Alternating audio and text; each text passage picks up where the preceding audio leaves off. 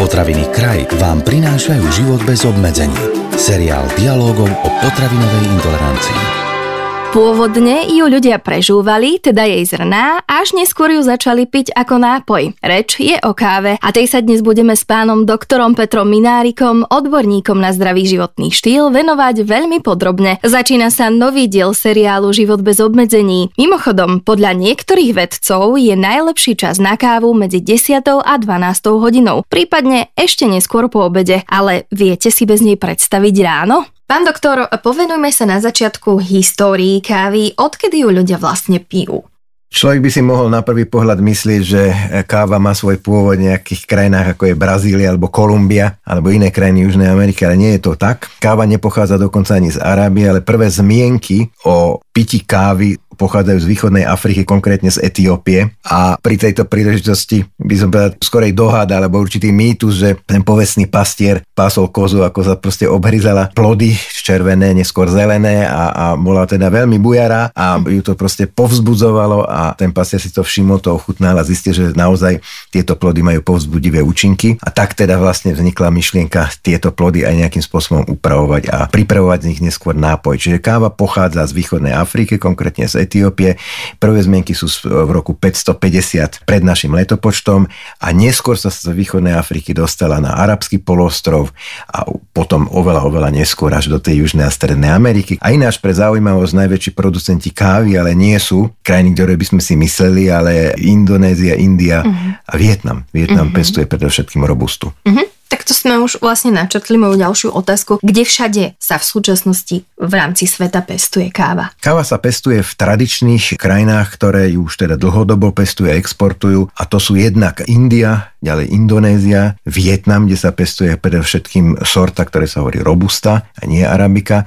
No a potom sú to veľké producentské krajiny, ako je Brazília, Kolumbia a potom sa teda vyváža do Európy, kde sa praží. Arabika a Robusta, to sú vlastne, môžeme povedať, najrozšírenejšie odrody kávovníka. Aké sú, pán doktor, také najzásadnejšie rozdiely medzi kávou Arabika a kávou Robusta? Sú to samozrejme iné sorty, inak chutia, ale majú aj trošku iné zloženie a inú cenu. Zaujímavý fakt je, že 70% celosvetovej produkcie tvorí práve sorta zvaná Arabika.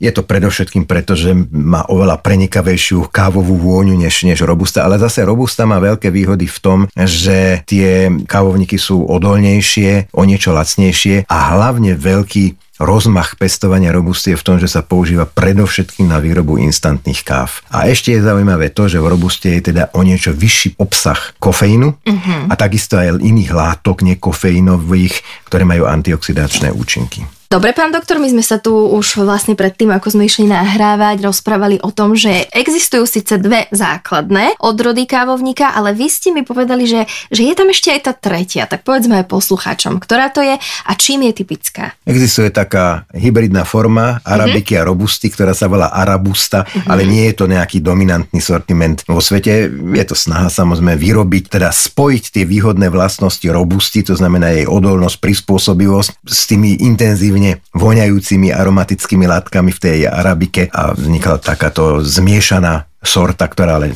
sa nejako veľmi nepoužíva, viacej sa používa samotná Arabika alebo samotná Robusta, ktoré sa zmiešavajú v istých pomeroch alebo sa používajú v čistom stave. Áno, káva vonia už na počutie, na tom sa asi zhodneme, aj tú chuť si vieme prakticky okamžite predstaviť a vieme, že v káve sa nachádza kofeín, teda ak to nie je bezkofeínová káva. Aké iné látky ešte obsahuje, pán doktor? Či už kávové zrno, alebo aj samotný nápoj? Tak áno, káva mnohým ľuďom lepšie vonia než chutí, ale myslím tým pravým kávičkárom aj vonia, aj chutí. Okrem kofeínu káva obsahuje okolo 1000 aktívnych látok ďalších, z nich približne 800 spolu zodpovedá za arómu, za chuť kávy. No sú to rôzne organické zlúčeniny, predovšetkom sú to tzv. Fenoly alebo polyfenoly, sú to organické kyseliny, najznámejšou a najviac publikovanou je kyselina chlorogénová. Ďalej sú to z minerálnych látok a z vitamínov, predovšetkým z minerálnych látok je to horčík a je to draslík.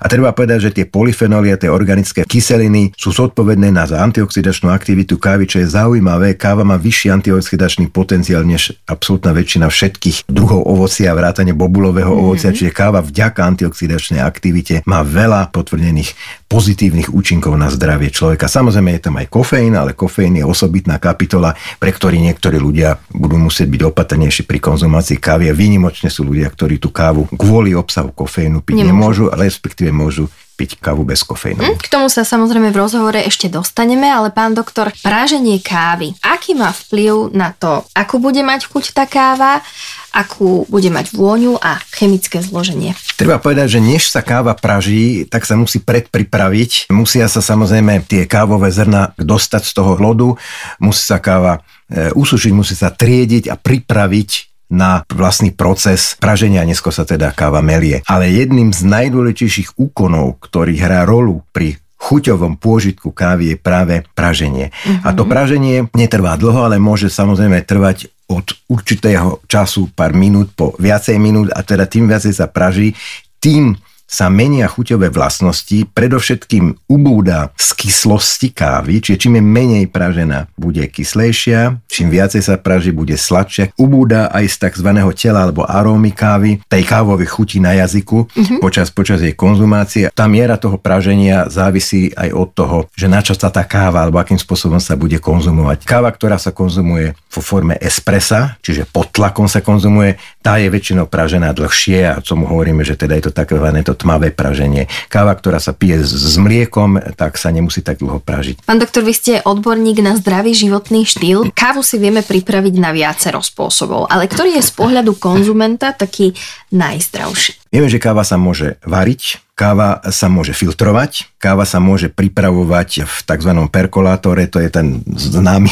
voľakedy veľmi obľúbený spôsob prípravy kávy, ale dnes je najobľúbenejšie príprava kávy pod tlakom, a takéto káve sa hovorí espresso. Tam nie je nejaký významný rozdiel medzi obsahom tých účinných látok ani v obsahu kofeínu. Určitý rozdiel je, o tom by som povedal, by som bol aj trošku konkrétnejší. V káve sa nachádzajú aj látky tukovej povahy, hovorí sa im diterpeny. Tie diterpeny majú na jednej strane antioxidačný potenciál, čiže sú pozitívne pre zdravie, na druhej strane majú určitú schopnosť, tendenciu po ich konzumácii zvyšovať celkový LDL cholesterol, ale nachádzajú sa predovšetkým v nefiltrovanej káve, čiže keď si niekto urobí tzv. Turka, teda kávu na turecký spôsob, ešte stále sú ľudia, ktorí tento spôsob majú rádi. My sme takúto kávu pili v dávnych dobách, tak tí budú tam mať týchto diterpenov o niečo viacej. Ľudia, ktorí pijú preso alebo filtrovanú kávu, tak to nebude menej. Čo sa týka furánov, obsah furánov klesá s tým, jak káva stojí. Čiže na jednej strane by sme mali nádobu, kde je pomletá káva, neotvárať, aby teda dostala tá aroma. Na druhej strane niekedy je dobre ju otvoriť, nech tie prchavé furány odtiaľ odídu. Takisto keď niekto pije kávu na krásu, to znamená, že ju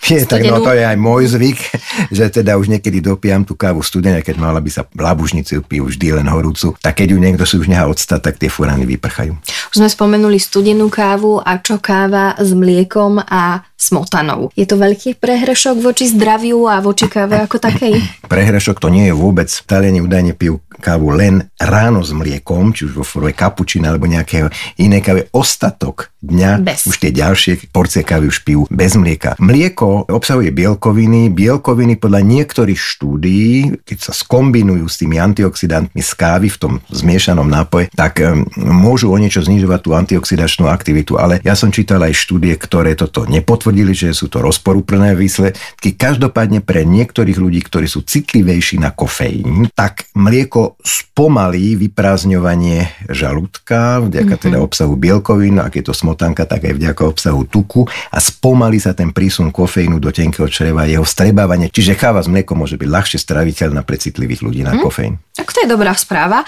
A môžeme o káve hovoriť ako o nápoji, ktorý nám neškodí? Začal by som s tým, že Európska agentúra pre bezpečnosť potravín vydala také vedecké odborné stanovisko pred niekoľkými rokmi, kde stanovila, že 300 mg kofeínu denne bez ohľadu na zdroj. Ale keďže hlavným zdrojom kofeínu je káva, tak hovoríme hlavne o káve. 300 mg kofeínu za jeden deň neškodí prakticky nikomu a je bezpečná. Samozrejme pre mnohých ľudí aj vyššie dávky ako 300 mg kofeínu sú bezpečné, kofé, pre iných už nie. Čo je to 300 mg kofeínu? V jednej bežnej káve s bežnou dávkou je okolo 70 mg kofeínu. No, to znamená, že to bude tak 4-5 káv denne. Väčšina ľudí pije tých káv menej. Na druhej strane, káva môže tým citlivým ľuďom trebárs ukradnúť spánok, keď si dajú tú kávu veľmi neskoro, lebo sú pomalí metabolizátori kofeínu. Môže u niektorých ľudí podporiť pocit pálenia záhy. U ľudí, ktorí pijú kávu pravidelne, nezvyšuje krvný tlak, nezrýchľuje srdcovú frekvenciu a tie pozitívne účinky kávy jednoznačne prevažujú. Káva znižuje rizika takých ochorení, ako je parkinsonská choroba, niektorých nádorových ochorení, konkrétne rakoviny pečene. Tam sa tá káva dostala na veľmi vysoký piedestál, až v takej onkologickej literatúre máte kávu doslova do písmena uvedenú ako ovplyvniteľný faktor znižujúci riziko pečenia cirhózy a vrátane teda toho následne aj karcinómu pečenia. Takže sme si vypočítali, že 4, maximálne 5 šálok denne je v pohode, čo sa kávy týka počas dňa. Áno. A zaváži napríklad to, či je tá káva studená, alebo je horúca, či ju pijeme na prázdny žalúdok, alebo sme najedení, alebo to nemá nejako vplyv potom na to naše trávenie. Má to vplyv, pretože keď človek pije kávu na lačný žalúdok, v tom žalúdku nie je žiaden nejaký, teraz by som to tak okrídlene povedal, spomalovač toho vyprazňuje. Čiže tá káva je tekutá a vlastne sa veľmi rýchle dostáva do dvanástorníka, do tenkého čreva a sa rýchle vstrebe. Kto chce mať teda ten rýchly účinok kofeínu, lebo to potrebuje z dôvodov, že treba šoferuje a chce si podporiť ten stav, aby bochra nezaspal, čo je tiež určitý legitímny dôvod pitia kávy, čiže takí tí noční jazdci a tak ďalej, a im to nevadí, že budú mať častejšie možno trošku pocit potreby sa ísť vymočiť, to je normálny, to aj diuretický účinok by sme mali spomenúť, že káva má, ale to nie je nič negatívne, to je v podstate pozitívne a pre šoférov je káva vhodná. Ale na druhej strane pre tých citlivých bude pitie kávy nalačno nevhodné a bude pre nich lepšie piť kávu po najedení alebo teda s tým mliekom. Jednu by som chcel ešte podotknúť, že obsah kofeínu je rovnaký v káve, či si ju necháme odstať a je studená, alebo ju pijeme horúci, pretože ten kofeín nevyprchá, ten zostáva v tej káve zachovaný. Ten kofeín tam ostáva, preto by sme si mohli povedať, pre koho nie je káva vhodná, absolútne vhodná, kto by ju určite nemal piť. Pre všetkým ľudia citliví na kofeín, pretože jedinou takouto látkou, ktorá by mohla pre niekoho byť problematická, je ten kofeín. Kofeín je v podstate alkaloid, ktorý sa nachádza nielen v káve, ale aj v kakao, aj v čajových lístkoch, aj v niektorých orechoch, v čokoláde tým pádom môže byť. No a potom v nápojoch typu kola, ale tam je toho kofeínu podstatne menej, a ešte v energetických nápojoch, ale tam sa ten kofeín dodáva. Prirodzene sa vyskytuje v káve.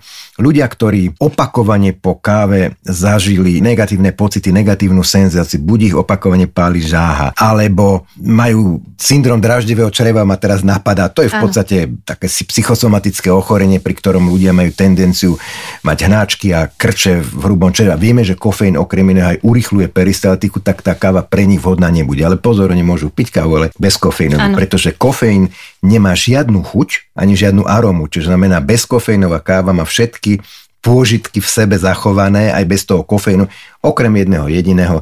No nebude ten život a budiš nebude ľudí vlastne povzbudzovať ich centrálny nervový systém. A čo tehotné ženy?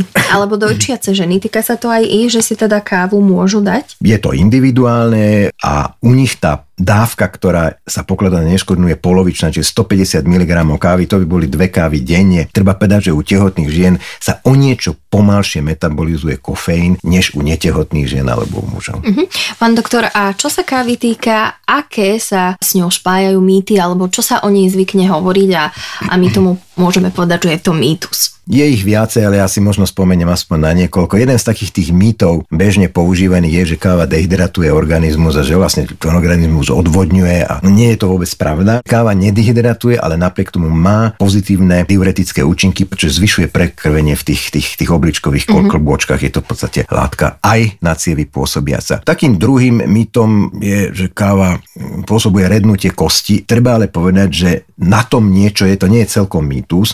Káva zvyšuje vylučovanie vápnika obličkami, ale zistilo sa, že pokiaľ ľudia majú primeraný denný príjem vápnika, čo je 1000 mg, u niektorých kategórií vekových alebo počas tehotenstva 1200 mg vápnika za deň, tak ten úbytok vápnika v dôsledku pitia kávy je neškodný a minimálny. Keď niekto nemá dlhodobo dostatočný príjem vápnika vo svojej strave, tak u tých potom aj tie malé rozdiely v zmysle mínus zohrajú rolu. Čiže treba dbať o dostatočný príjem vápnika, vitamínu D, magnézia, vitamínu K2, aby teda toho vápnika bolo dosť a aby tie malé úbytky neboli na závadu. Dlho sa hovorilo, že káva je karcinogénna. Káva má naopak antikancerogénne vlastnosti a o tom je množstvo medicínskej literatúry, dá sa voľne dohľadať. Tu prečo som už spomínal, že vlastne očividne znižuje riziko rakoviny pečenia, riziko vzniku cirhózy. Tým nechceme povedať, aby ľudia nadmerne pili alkohol alebo aby mali stukovatinu pečenia, kávou si to napravia. To určite nie, ale tá káva akokoľvek patrí na tú dobrú stránku veci. Čiže to sú také bežné mýty. Niekedy aj ešte som sa stretol s takým mýtom, že instantná káva, že je čistá chémia a tak, no tak to je úplný mýtus, to vôbec nie je pravda. Instantná káva sa pripravuje výložene fyzikálnym spôsobom, buď sprejovaním alebo vymarazovaním. To vymarazovanie je proces, pri ktorom na konci vzniká veľmi aromatická instantná káva, ktorá je o niečo drahšia, má také pekné granulky a je veľmi voňavá. To sprejovanie pritom trošku tých aromatických látok ubúda a takáto káva je prášku aj lacnejšia. Pán doktor, väčšinou keď spolu nahrávame podcasty, tak máme kávu uvarenú, popíjame a dnes symbolicky sme si ju neurobili. Tak sme to neurobili, no. Donesem si termoské. Možno viete, možno nie. Káva mohla byť v minulosti dôvodom na rozvod. Ak ňou v Turecku manžel nepoctil svoju ženu, mala dôvod ho oficiálne opustiť. Dialo sa tak v 16. storočí, keď v krajine platil zákon, podľa ktorého mala mať manželka dostatočný prísun kvalitnej kávy. Veríme, že sme zodpovedali všetky otázky, ktoré vás v súvislosti s kávou zaujímajú. Ešte viac sa o nej dočítate v našom blogu. Na budúce nám pán doktor Petr Minárik porozpráva o ďalšom každodennom nápoji, o čaji. Tento podcast vám priniesol Kraj. Moderné slovenské potraviny.